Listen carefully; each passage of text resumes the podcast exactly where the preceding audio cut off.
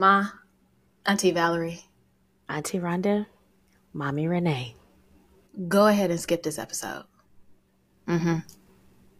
This ain't the one for you. No, Mm-mm. not at all. So just be proud that you've raised sex positive feminist women. Thank you so much. Welcome to another episode of Pod Club, the podcast about podcasts for people who listen to a lot of them. I'm Lauren. And I'm Brittany. And we're cousins who took our obsession with podcasts and started a club. So join us. Hey, Brittany girl. Hi, Lauren. I know we usually do small talk, but I gotta be honest, it's my favorite topic, and I just want us to get into it. Girl, I'm following your lead, sis. Let's Go do for it. it. Go for it. Go for it. Listener, Lauren and I are both sex positive girlies. So we must be feeling some type of way this year because this is our second sexy pod in 2024. Let's talk about clits, baby. Let's talk about you and me. Submitted for the approval of Pod Club. Private Parts Unknown, The Vagina Whisperer. We bring to you a podcast from the Pleasure Podcast Network, hosted by Courtney Kosak, who brings on expert guests for her podcast, Private Parts Unknown, which is a Bourdain style podcast exploring sex, love, relationships, gender, and seductive subcultures around the world. I love that idea mm-hmm. of a Bourdain style sex podcast. Yeah. And then around, around the, world. the world, everybody's doing it, honey. So, on this particular episode called The Vagina Whisperer on orgasms, endometriosis, and clitoral misconceptions, she speaks with Dr. Amir Marashi, who's a cosmetic gynecologist. He works with patients with endometriosis and victims of genital mutilation. So he's truly doing the Lord's work out here. And he's a huge advocate for women's right to pleasure, which we stand. We yep, stand. We absolutely, we absolutely stand. so let's get right to it. What were your first impressions of this podcast episode? So I'm not gonna lie, when I first I rewinded it a couple of times because I was like, hold on, this is a man. This is a, a male doctor. What is he gonna tell me about anything? That was my I'll admit that was an assumption. I mean, that is an absolutely fair assumption. Don't apologize. Because what can okay. a man tell me? I mean, he you then there's that. He can surprise me, but I'm going into it. Uh, I'm going into it thinking you can't tell me nothing. I mean, okay, so then I'm gonna stick to it. I'm gonna stand on business regarding that. I was very apprehensive at first, but as I listened to it more intently, I could hear the passion and what he was talking about. He's well knowledged in this field, and so I appreciated this conversation. So I did like it. It was very informative again, he's doing the Lord's work, and so is this podcast. It's doing the Lord's work, and I like it. So I've been listening to Private Parts Unknown for quite a while. I don't remember how I came onto it, but I like even Courtney Kosak's voice. She kind of has this performative yeah. voice. I don't know if that's how she speaks in her regular life, but it lends mm. itself to talking about sex, you know? Not that mm. she's putting on necessarily in this seductive girl six kind of way, but mm. it's melodic enough to feel like, oh, okay, I'm listening. What are we talking about? Yeah. And in the same vein of her talking about pleasure, we learn so much about the different layers of what pleasure looks like. You can learn about it from mm-hmm. an anatomy perspective, you can learn about it from a historical perspective, and a how to perspective. Even down mm-hmm. to their sponsors and advertisers, you just i mean it's a yeah. good podcast for sexual education i'd say yeah i agree it was very detailed and i will agree i did like her voice and maybe a part of it is the act like you're talking about sex you want people to get comfortable in that type of space um, it was my first time listening to it, but I, have I've downloaded it on my uh, podcast playlist, so this will be a consistent listen. Yeah, yeah, it's it's definitely not a podcast for the prude, but I even invite the prude to come mm. and listen to. Maybe this episode is not the one for you, but this episode, though, is called the Vagina Whisperer, and you're automatically thinking about it from a purely pleasure standpoint there's a lot of political stuff he's talking about in there. There's a lot of historical stuff that he talks about. He being Amir, Dr. Amir Marashi, that he talks about in the podcast that is more than just sex talk. So whenever yeah. I think about this podcast or when we're going into this episode, I think about Andy and Naomi from couples therapy because Naomi is sex neg and sex negative, and Andy mm. is sex neutral. But you and I mm. are sex positive girlies. Absolutely. Absolutely. Yes. so, you know, the topic of the first topic of the podcast is orgasms. So, I want to talk about orgasms and clitoral anatomy, which I feel is this mystery. What I found interesting. Is that doctors don't learn about clitoral anatomy. They leave medical school and they have no idea about this part of the female body. Mm. No, not at all. It's so funny that you mentioned that because I came across this TikTok yesterday where she was saying that just in the recent years, they've just started studying how I think she said like how tampons affect or impact your period. Like in the recent years, we're just now delving into the human anatomy or the, the female reproductive system. And that's extremely scary to me because what are we doing? We're we're we're consider, in a patriarchy. That's what we're doing. Yes, correct. And even when you consider pregnancy, like the treatment for it, yes, they're they know it to a degree, but you can't fully test it, right? Because you can't. You can only say, well, you can't eat this, but I can't test you because then there's a risk of harming you and the mm-hmm. baby, right? So, how practical are these practices really when it comes to female anatomy. That's the scary yeah. part for me. Well, we know that gynecology is rooted in patriarchy and even worse, racism. The father of gynecology yeah. did all kinds of tests on black women with no anesthetics, no care for the mm. pain involved or the damage that was being done. So gynecology is rooted in itself in all things wrong, right? Mm. And so what I liked about this episode is the brief moment. It literally starts the podcast talking about the history of why we don't know shit about the clitoris. People don't even like saying the word. Like when they hear it, they're like, ah, ah cringe, can't yeah. say it, can't say it. But it's it's my body though. It's on my more body. than half of the population. Yeah, more than half of the population. So when I when he starts out, who do we have to blame here? It's fuck ass Sigmund Freud. yes.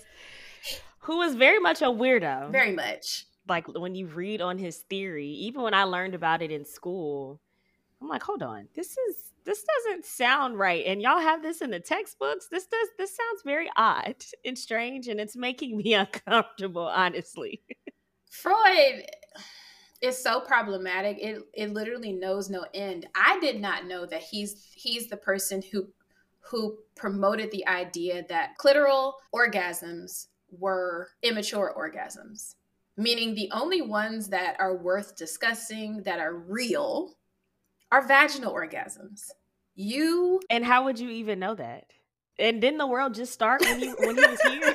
what did you all know? but the thing is, in, in the Gray's Anatomy book, Dr. Marashi says that the clitoris was a part of Gray's Anatomy. But the second mm. Freud brought in this idea that this kind of orgasm is an immature orgasm. The only one that matters is vaginal. They got it out of all studies and it completely destroyed any research or any discovery about the clitoris for almost 100 years, he says. That's extremely odd to me because it's a body part like every single body part has a function. Oh, but it's a female body part. Okay, well, you got me there. Does this really matter? Wow. Ah, okay, I'm following. So if you're if it's only vaginal orgasms that is true, that means you need a man. That it's the penetration. Exactly. Yep. Exactly. Even though wow. how short-sighted are you? If, if exactly. even if that is what you're saying is the only way, you think fingers can't go up there? you think I mean, cuz like you're an idiot, but it was promoting vaginal intercourse by way of penetration. That's the whole point of that. Mm, wow. So when we talk about the clitoris is political. Mm. It is political. She's here to stay. it's political. People have tried to destroy it. Genital mutilation is very real, traumatizing, even hearing stories about it. Yes. Seeing images of babies being mutilated in that yes. way, some of them permanently, some of them they can be surgically healed from it. Yeah. The clitoris is political. Pleasure for women is political. And mm-hmm. I that's what I love about the work that he's doing. He gets a lot of critics and they're like, "Oh, you're going to lose your license. You're going to this, you're going to that."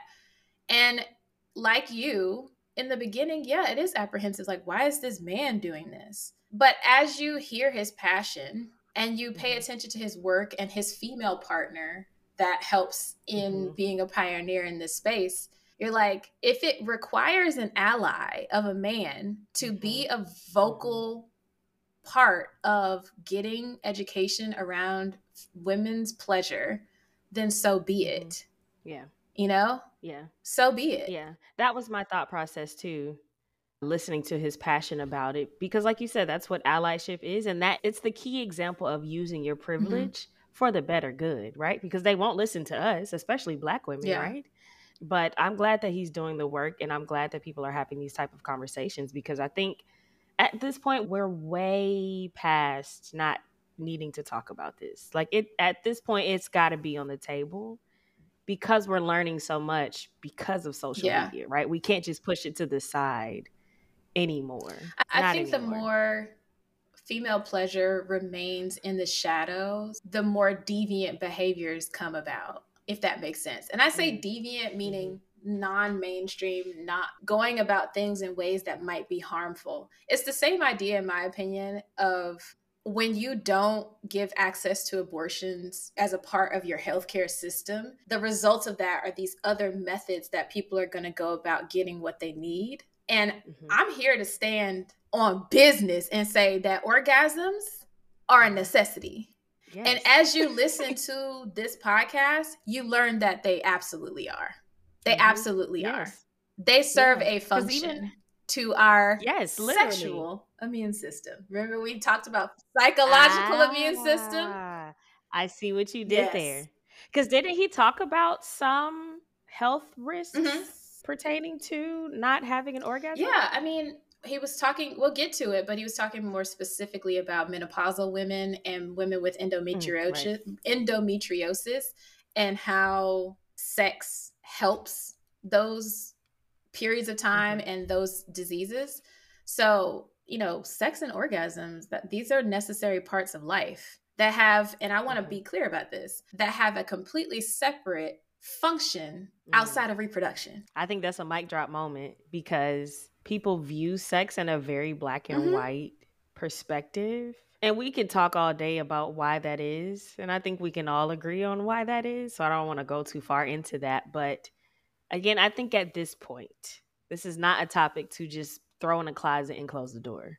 We're way past that at this point. We're also way past viewing women as just these pleasurable objects that you could just mm-hmm. use whenever you want to. And not for nothing, it's not pleasure if you just taking it. That's it's only one sided pleasure. Correct. If Correct. a person, okay, let's just talk male, female.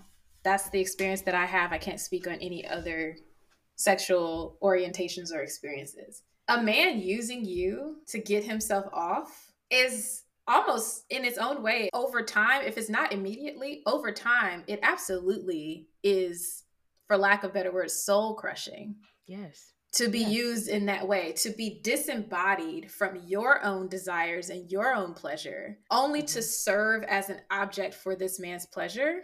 And for society to be oriented in that way around men's pleasure and for men to continue to go along that way, yeah. it's sick. It's yeah. sick and it's scary. And scary. And it's scary. Yeah. Bell Hooks, author, may she rest in peace. She talked about this in her book, All About Love. I think she talked about it in Communion, Black People in Love. But she was saying that at the time she was with this guy who understood the feminist thought process, right? Like he understood equality or equity when it came to women having their place in the workplace. But he totally lost that thought process when it came to the home, right? So at some point, she's like, I'm not your object. If you would like more sex than what I am providing to you when I want it as well, you might as well go ahead and just entertain some other people. I'll be here though. Like I it's not it's no big deal for me. So I, I thought that was interesting when she shared that part of her life of he understood women being equal, but not when it came to the home life. Because our really. pleasure is not a part of the narrative. Our mm-hmm. our pleasure, and my mom and I have talked about this before, so maybe she can listen to this podcast. but women's pleasure has always been the villain. We're always the problem mm-hmm. for why men are the way they are. Mm-hmm. We're not equal, but mm-hmm. somehow we're so powerful that we can cause them to do all kinds of craziness. So mm-hmm. you have to, mm-hmm. you know, mutilate them. They can't. Don't let them feel that because if they feel that, they're going to be mm. Jezebels. They're going to be they're going to be seductresses. We can't control mm. that. And it's no, you can't control yourself. Exactly. Exactly. Which is why I am going to die on this hill. These conversations or criticisms about female rap is annoying mm-hmm. to me because it's on the topic of autonomy, right? And being independent of who you are and expressing your sexuality the way that you see fit. The idea that women are doing that more makes men uncomfortable. So the only way for them to start pushing back and to make women feel small again is to criticize. But it's like who do you, who are y'all having sex with then, right? Like you all can rap about spending money and buying all the Birkins and having access to these women, but is that all that now that women are responding to that and saying, "Yeah, I want it too and this is how I want it." Now it's a problem. Now we're being hypersexual, we're being masculine because we're saying what we want now. Make it make it's sense. It's never going it's to make sense because it yeah. has always been about male pleasure. They mm-hmm. don't mm-hmm. imagine our pleasure really. Again, we're mm-hmm. not a part of the narrative. But this is actually a good segue. Let's talk about clitoral anatomy because most people don't know it. And mm-hmm. maybe we need to put a little picture up, honey, so people can see the whole organ. So, yes. yes. When I first when I moved to San Francisco, that was the first time I saw the anatomy of a clitoris. Your whole existence growing up, to some extent, if you do learn early about a clitoris, it's pretty much a dot. That's what you learn yeah. underneath yeah. the clitoral hood, like a little button. And to this mm-hmm. day, you will run into a grown man who thinks it's also a dot. On some level, no fault of his own because society don't care enough to show anything. And also, right. these images aren't readily available. But mm-hmm. if you understand the idea that in the womb we are the same until one gets pushed out, where do you think mm-hmm. those that sexual organ goes? Do you think the organ only exists once it's a male? Absolutely not. The organ is just expressed differently. So in the mm-hmm. same way, and this is what I loved about the the episode, Dr. Marashi talks about the anatomy and its erectile properties being much deeper and bigger than people even know. And I remember mm-hmm. learning that for the first time when I was in my early 20s in San Francisco. And it changed my world to mm-hmm. know how, yeah. where it all is. And that, and even considering it an organ was revolutionary mm-hmm. for my sexual understanding. Yeah. yeah. Yeah. I love that. Even when I was my freshman year in college, I started off as a bio major, quickly switched that, but that's a different story. But I had to take an anatomy class and it was so interesting learning the different body parts. I immediately went to the female reproductive system because I'm like, that's mine. I want to see, mm-hmm. I knew what was there, but I just wanted to see what it looked like in a book. And it was the most fascinating segment or section of the book. So it was actually in the book. Mm-hmm. That's great. See, that's progress, I guess. Because mm-hmm. at some point, yeah. that probably wasn't in the books, it mm-hmm. wasn't discussed. But I want to talk about some a little bit more personal. Okay. And maybe this is the part where the parents really shouldn't listen. So, what, if you're willing to share, what is your relationship okay. to your clitoris? Me and her are best friends. Mm-hmm. I was going to say we talk every day. she functions very properly. It has certainly been a relationship that I've become more comfortable with. I'm very bashful, so I'm You're fine. in self pleasure. And so that is why I say that we're best friends because it is my belief, and I could be totally off base, but this is just a, another hill that I, I will certainly die on. I think that the only way to know true pleasure or to know what you like is to self please. I know that there are cultural aspects to people's apprehensions about that, or they have this thought process that only a person can do that for them. But I truly only know pleasure because of self pleasure, if that makes sense. Even when he had talked about, like, kind of similar to a penis, when it's you know, when it's aroused, it gets longer, thicker, whatever it gets, so does the Mhm. clitoris. And I learned that too by I will take a mirror and look down there. Hey girl, we good? What's going on? We're checking down there. Like I can be my own guide if I would like. I'm not gonna do the tool. But I look down there because I know it's a part of my body. I want to make sure that she's okay. Um, so we are certainly best Mhm. friends. What about you and your clitoris? I am very much an in her body person. Again, I keep being told that's like normal for a Taurus. I don't know. But I'm a very in her body person, and that includes rooted to the tutor, honey. And I've been that way when I think about me becoming aware of my clitoris. Started pretty, I, I guess what people would consider pretty young, but I didn't know what it was. It was mm-hmm. like you're on the edge of a couch, you're on a bike, and you're like, I don't know mm-hmm. what's going on, but I like it. but I like it. And not to the point of orgasm or anything like that, but just like something feels interesting. What's going on Something's there? there, Something's yeah. going on there. And so then as you get older, you're like, oh, that's my clitoris. But even for up Mhm. until I was fully grown, I'm talking 24, 25, up until that point, I didn't know the anatomy to know that it was a deeper experience. Because I, not that I wasn't having good sex yet, I, it, I just had never had an orgasm at that time. I've had a long relationship with her of discovering the things. And once I learned the anatomy, and please, guys and gals and theys and thems, listen to this podcast and how he talks about the anatomy. Look up the anatomy of the clitoris and all the erogenous zones that women have so you can make sure you know what's going on. It's a fascinating thing. Once I learned the anatomy, I became almost scientifically interested in my own Mm. clitoris. It's, oh, okay, these bulbs. Tell me more. Yeah. It goes all around the vulva. Okay, say more. Yeah. And then what was fascinating is that Dr. Marashi and his partner created the protocol for putting an ultrasound on the clitoris while it's aroused during orgasm and all that stuff.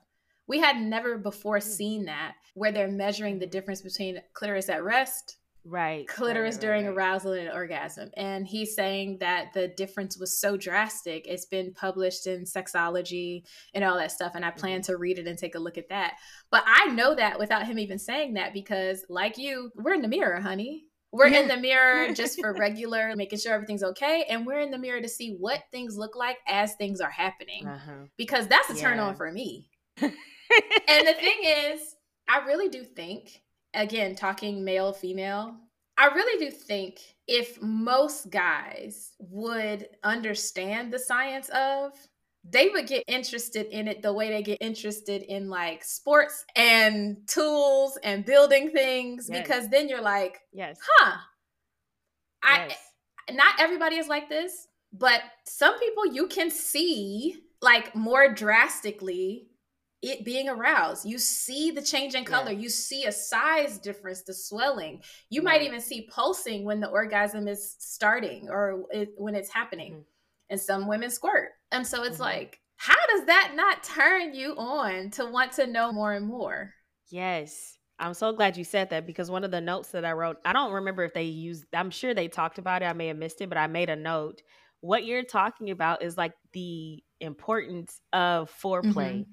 People underestimate, like, it's like getting a car started when your car's been sitting in 20 degree weather, right? Like you don't just take off, right? You need that car need to sit for a little bit. It needs to get warm and now you can go. The same for a woman's body. Take your time. If you got somewhere to be, then you don't need to come over here because in this moment right here, we take our time. I mean, okay? I won't say you got to take your time every time because Sometimes. sometimes it's just I got But go if work. we got time, but if we got time, take your If time. we got time, take your time. It's an experience, baby. exactly. Because even if we're rushing, still be gentle with your girl, okay? like I'm not no rag doll. You can just throw around the damn room. That's the one right there.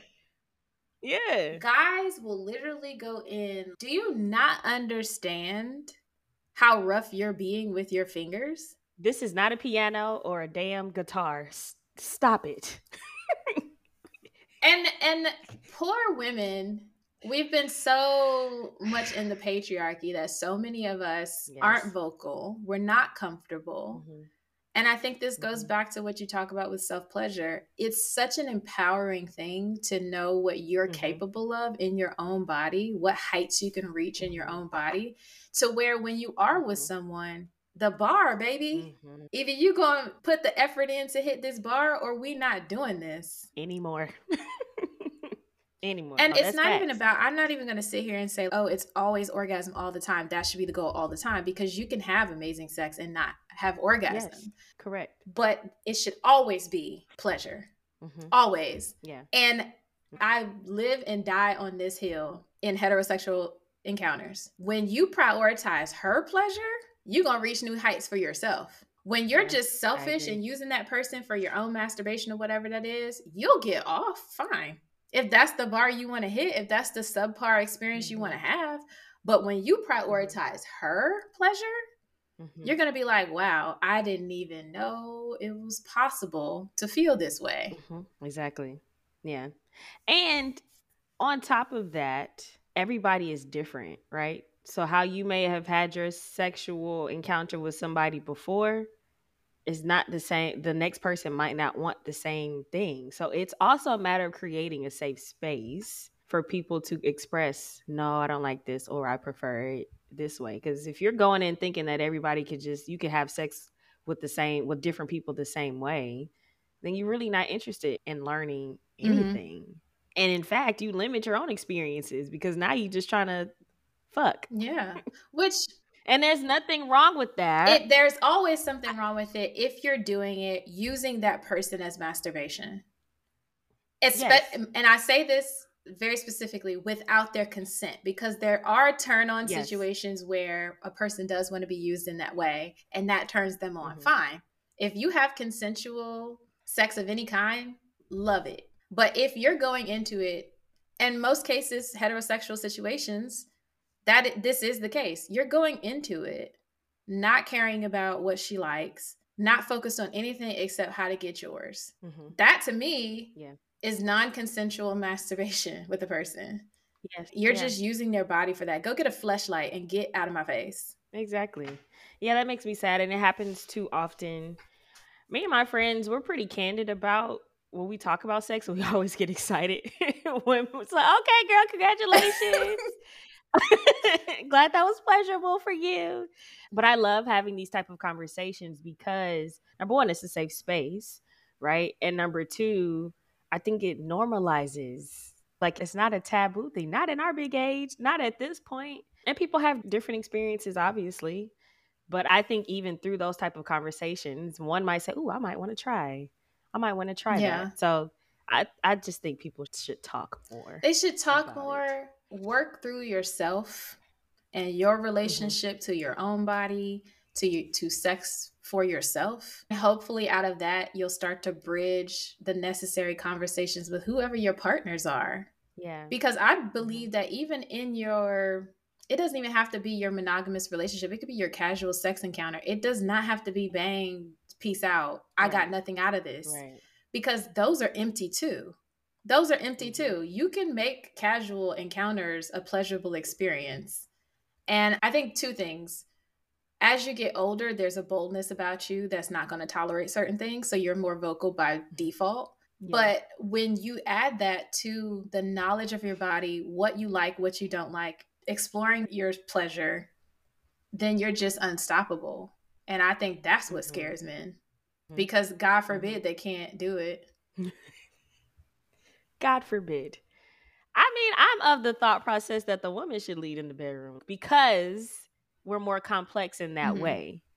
So it's like, let me sit back for a little bit. Let me, and then, you know, you can follow my lead because I'm the one that has to get revved up, right? Like I can touch your forehead and you might get hard. Oh, so. he was already that way when you walked in the door. Period. in most cases, he's just happy to be here. Sit back and learn. But you can you only have that confidence when you have explored yourself. I agree. I agree. Now, would you say that do you build confidence through having more than one sexual experience or person that you've had sex with or can you build that confidence with one person? I don't know if that question makes sense. I know what you're saying. I don't build confidence through sex period. Fair. Um but I again, I'm a person who's in her body, so any sexual confidence that I have comes from my knowing of what I like. Okay. If that person can't do it, but they're willing to learn it, then we it's, uh, it's only up from here because I am Mhm. going to discover new things with a partner that I might Mhm. not be able to discover the same way by myself. Okay. And and I think because of what Dr. Mar- Marashi said, for women he thinks it's 98% mental our orgasms and for men it's 5%. Eh, yes and no, I would say.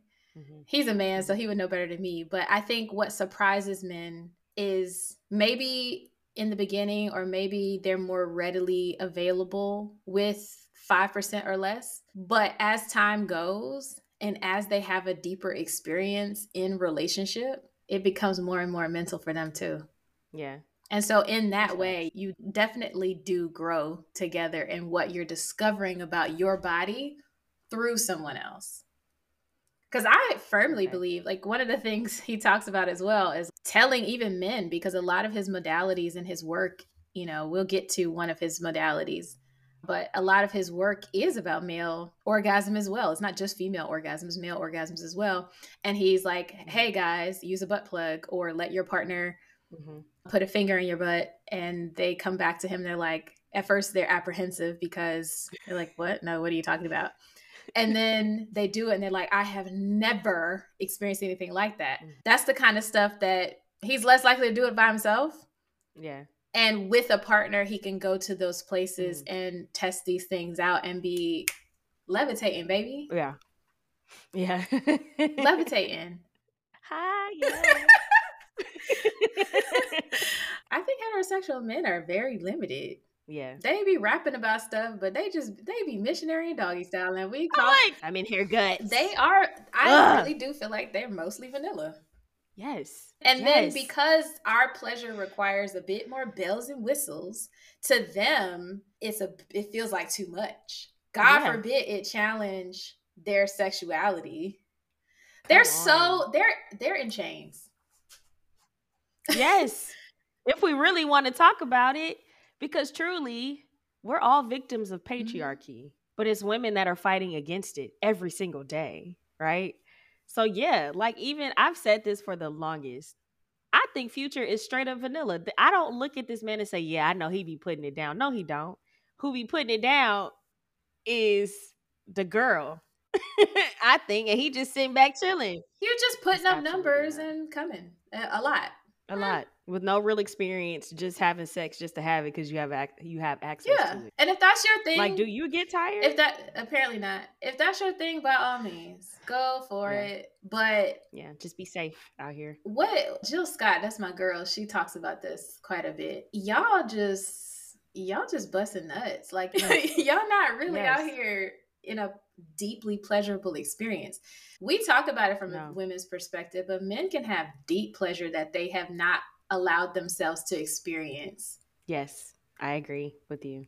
they're in shackles them hetero them heteros man i'm y'all need therapy I want better for I you want better guys. for y'all. I want better for women first and foremost, so y'all can come second. First but, and foremost, but because at the end of the day, because if you're out here in shackles and you're not wanting me to be free, then you can kiss my ass. move around, because we're not doing that over here, especially at my big age. Are you serious? Get the fuck out of my house. Yeah. house.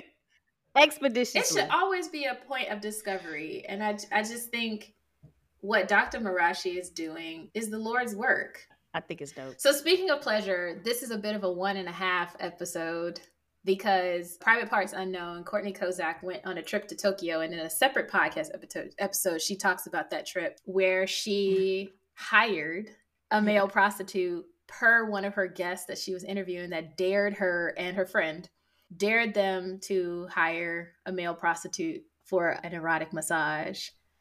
Wh- How, okay, I'll just tell me your thoughts as you were listening to that podcast. As I was listening to it, I'm like, she got to be single, and I love that for her. And then she talked more. She said she had to hit up her boyfriend. I said, hold up, hold the phone. That's a king.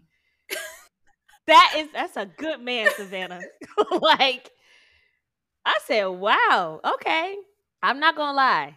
I don't know. For me, I don't know. Not not the the uh you know, booking the person for that experience. I don't know how I would feel in a relationship because I'm mm-hmm. monogamous. Mm-hmm. I don't know. but That's a different story for a different day. So, listener, she hired this Japanese prost- uh, well we say prostitute there was no penetration they're not allowed to have penetrative mm-hmm. sex but they are allowed to titillate you in every other way licking sucking vibrators things like that erotic masseuse yes um they start out with a bath or a shower clean things up and there's massage from there and have a whole bag of goodies meaning sex mm-hmm. toys and courtney kozak the host talks about how she didn't fully come to orgasm she didn't come but she was in the clouds all the way until she flew all the way back home to LA to jump her boyfriend's bones. So that's the part of the story that we're talking about. And I think that this is what I love that she touches on in the telling of that story is how much agency she felt she had as a yeah. woman to participate yeah. in purchasing pleasure in the way yes. that men have been doing for centuries. Yes. Yeah. Yeah, I'm glad you mentioned that. I took a note of that because she said like women don't have the same sexual purchasing power like men, and I never connected that in that yeah. way. Damn it, it always goes back to It always goes back to patriarchy. We're the ones that are used for men to purchase. We are not meant mm-hmm. to purchase experiences where you can be the center of this person's uh, Uh, sexual attention. And what I'm loving is I'm seeing more and more in the media where that's becoming a part of the conversation. Emma Thompson did a movie. Was it a film or a, or a series? I can't remember the name of it, but she was in a program where she's an older woman, menopausal, and she's basically getting her group back with this male prostitute, this young guy and she's experiencing things she's literally never experienced before. And it's awkward, it's uncomfortable in a lot of ways. It's extremely deep in in mm. the examination of female pleasure, but specifically female pleasure at a certain age and I, I just think I, I will put it in the show notes i think because i think it's a good story of acceptance of female pleasure and i love that emma thompson did that like she's nude in this program mm. and i just thought it was such a beautiful idea and this the tokyo yeah. experience that courtney kozak had reminded me of that even though courtney is not a middle-aged woman it's just yeah. thinking about our pleasure and the access to pleasurable experiences I think is quite revolutionary for women. Yeah, I agree. Yeah. Who is it that's is it Cher who's dating or with Amber Rose's ex?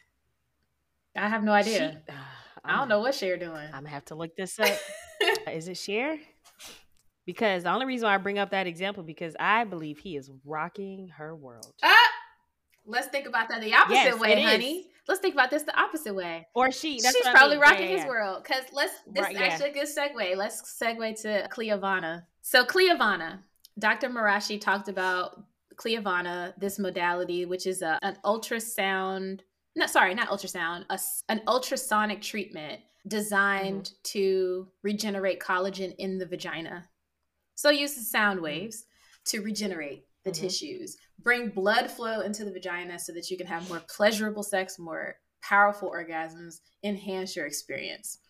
He brings this up when talking about menopausal women mostly and people who are having some sort of sexual dysfunction. But I will say that Courtney Kozak had this done a few times because she had thyroid issues and she's not a middle aged mm-hmm. person. Cliovana sounds like truly a miracle. yeah, it really does. Yeah. I will be Googling. Yeah, like to the point where it's yeah. like the moment he said anybody can have this because orgasms can always be better, I was like, where's the nearest practitioner? 1 800 calling the number. Where is the nearest practitioner? yes. My God, because the way they describe I mean, it's obviously for scientific purposes, and I think most of his of people course. are menopausal women dealing with dryness, helping with vaginal moisture, helping with pain with sex, women with endometriosis, mm. stuff like that. But he also has a, a patient who was 32 years old, and she's just like going every six months to get the pro- the procedure. I say procedure; mm. it's really just as if you went in for ultrasound except it's the sonic. Uh, it's you know going up there, yeah. and you have the treatment, and you might have an orgasm on the table, honey. On the table. so where is the number? that must be soundproof yes. rooms because that's crazy. But but um, where the um, passion lies, I I felt really endeared to him because he's like some of these women they've never had an orgasm before, and I'm yes. like. He sounds genuinely yes. like an advocate for women to experience this. He loves his work. You can tell. You can tell fully. I appreciated this conversation even more because it's about older mm-hmm. women. And I think, not I think, people have a false perception, and it could be changing now that people in their older age are not having sex, and that's just not the case. They don't stop being a person. Yes. And in fact, apparently the sex drive gets even mm-hmm. higher as you age. I mean, hey, do what you gotta do safely of course. Speaking of safely, um, remember the part where he talked about like some of his patients after they go through these procedures to help with menopause, they start getting in trouble. yes, yes, yes. I thought that was hilarious. He was like, you know, just use a condom, guys. Like they're getting syphilis, chlamydia, gonorrhea. It's like, god dang. Well, they say hunching like bunnies going in. But I am a huge fan of elderly mm-hmm. people getting it popping because it's such yes. a thing of I want to know that there's continued life. Yes. I don't yes. want to believe that you just die. Being old and feeble and just sitting in a rocking right. chair. No, I'm 32. By 40, I'm getting close. What is it called? Listen, I might, I might look into it this year. What's my word? Pleasure. on the train. I'll keep you posted. and we'll report back to the listener. Wait, we're not going to Japan next year. no, no, not Japan. But Cliovana is it's a modality that not just he has. Yeah. I think if you look it up, you yeah. can probably find other practitioners. But I just I love presenting female pleasure at any age. We all we seem to yeah. society seems to equate pleasure with youth, and I'm like, no, no, not, mm-hmm. sexual beings from life till death. Whatever mm-hmm. age that is, what that is. Some people aren't sexual in that way. That's fine. But I love knowing that people are in their nursing homes getting it in. that makes me so happy. No teeth and all, but just getting it in. Me walking back to the room. Did I leave my dishes here? It was good to see so you. nice to see you. See you at dinner. see you at lunch. They're having a chessboard game tonight. You coming? oh my god, it's hilarious. Oh, I, I love knowing that. And the way he yes. presented menopause, he was like, menopause is a good time, a period in a woman's life. And I love that spin on it. And I love, mm-hmm. even though social media is the devil, I do like that it's opening up those kinds of conversations around menopause and stuff like that because it's not something anybody ever talks about and I'm I would I think people should. I love hearing about it. What's to come, even though everybody's different.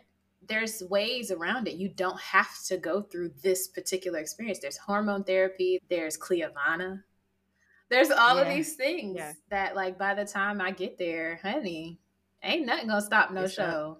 I love that you said you don't have to. I think people, women in particular, easily forget that they don't have to live this way, right? Like they don't have to not experience pleasure. They can certainly seek that. It's just finding your way through knowing what your autonomy and agency is. And a, a big part of that is maybe going to therapy because, you know, there are sexual traumas and things like that. A lot of things to consider when it comes to people's relationships with sex and pleasure and all of that. But you could very well have it. You can have it at any point in your life. At every point in your life. And I love mm-hmm. that. Yeah. Cliovana for everyone. Sponsor us, Cliovana. Let us know. um, but I love Dr. Marashi's work. I love the idea that he focuses in on orgasms, doing the Lord's work with women with dealing with genital mutilation, and just prioritizing our pleasure. I love what he's doing. We didn't really talk about his work with endometriosis, so I'll just say a mm-hmm. small bit on that um, for our listeners who might be Black women, especially. So he does work with endometriosis. He also does say that sex generally is important for everybody. Don't go long periods of time without having sex. So it can cause all kinds of problems not having sex. He does say that, which I did know that, but hearing a doctor say it was validating. Listen, same. I knew that from personal experience, but hearing a doctor say it was very validating. But it's important yeah. for everybody to be having sex, to be having orgasms. He says that orgasms are the most one of the most crucial part of our lives. So let go, mm. ladies. Okay. But in particular for endometriosis, which is an inflammatory disease where uterine like tissue grows outside of the uterus. I did not know that's what endometriosis was, but that's what it is, and that's what he works with. There's no cure for it, it, it can always come back. Some are more aggressive than others. But he does talk about some things that you can do to help manage or to lessen the effects. Some of that includes CBD on the cervix, which I thought mm-hmm. Mary Jane is out here saving lives, guys. Really She's out here doing mm-hmm. what she needs to do. And I don't remember if he said that Cliovana is also used with endometriosis, but I think it might he might have said that with regard to making sex less painful. Pleasurable. Yeah. But it's worth noting that black women are 50% less likely to be diagnosed with endometriosis compared to white women, waiting mm. 8 to 12 years before official diagnosis. Mm. I personally am sick of hearing things like this, of us always being disproportionately affected by things. It's important for you guys, if you're feeling any of the symptoms that I'm going to list below, and it's been chronic and it's been ever since you started your period. Endometriosis last can last from the first day of your cycle when you first start your period to the day you go through menopause. It can last that long and going through the pain and all of the issues associated with it, we are disproportionately affected as Black women. So if you're experiencing any of these issues, definitely see a doctor, have a friend there with you to help translate or understand what the doctor is saying. The only way to diagnose endometriosis is with a laparoscopy. So, did I say that right? Mm-hmm. I hope so. But here are some of the symptoms it's severe pain during periods or sex, bloating, nausea, fatigue, depression, anxiety, and difficulty getting pregnant or infertility. Now, the thing about those kinds of symptoms is that some of those can be associated with just having your period. So it's a little mm-hmm. tricky, which is why Black women, you have to be vigilant about the level of experience with these symptoms I know that we're told a lot, oh, this is normal. Oh, you can experience this, you can experience that. I would challenge that if things are painful where you're throwing up and you're doing it's not normal. I don't care what anybody says. Yeah. And if a doctor mm-hmm. continues to tell you that something is normal, demand a laparoscopy or go to or another go doctor. to another doctor to try to understand. I personally don't believe that those things are normal. There's more going not on there. That was a moment. Let's quickly go through our new segment where Brittany and I share our favorite moments on the podcast that we are discussing. A moment in pod. Yeah. Brittany, you up first. This has literally nothing to do with the podcast. It was on the podcast, but it was a an mm-hmm. ad. It was for a toy, I think, sex toy, and she literally said, "Get your squirt on," and I hollered.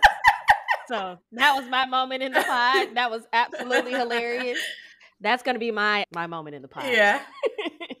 that part literally I like mouth wide open cackled. yes. Yeah. Let me think. There were so many good moments. It really was. I'm just gonna say it's hearing Dr. Marashi talk about how Cliovana gets into every nook and cranny of the clitoris. I was like, I just know.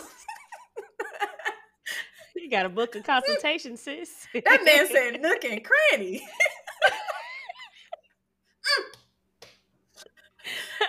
So I, I, would say oh that was gosh. one of my favorite parts. Maybe super curious, but overall, we're kikiing. We're proponents of pleasure. We're sex positive. Yes. But this was an educational podcast. It wasn't just about sexual pleasure. It prioritizes Absolutely. that in the conversation, but it wasn't just about that. We learned a lot. We sure did. We learned a lot, and we encourage the rest of you to go look up the anatomy, study the anatomy, talk to a clitoris owner yourself. about experiencing the anatomy. Yes. yes. And um, get out in these streets and do what needs to be done. Get the work done. That's the revolution. And you, yes. And you will be what? Higher. everybody. Yes, literally everybody. Everybody. I love this. This Yeah. is good. So I declare this meeting of Pod Club closed. Whether you are sex neg, sex positive, or sex nooch, check out this episode of Private Parts Unknown, the Vagina Whisperer. The more people learning about the clitoris, the better. If you enjoyed what you heard, make sure you rate and subscribe to Pod Club on Apple, Spotify, and Audible. Five star reviews only, y'all. Don't play. Email us at podclub.podcast at gmail or send a voicemail to 832 919 8075 to give your take on topics discussed or to suggest some podcasts for us to listen to. And don't forget the socials. We are podclub.podcast everywhere. That is all for this week. Have fun playing, kids. Tune in Tuesday. Love you. Mean it. Bye.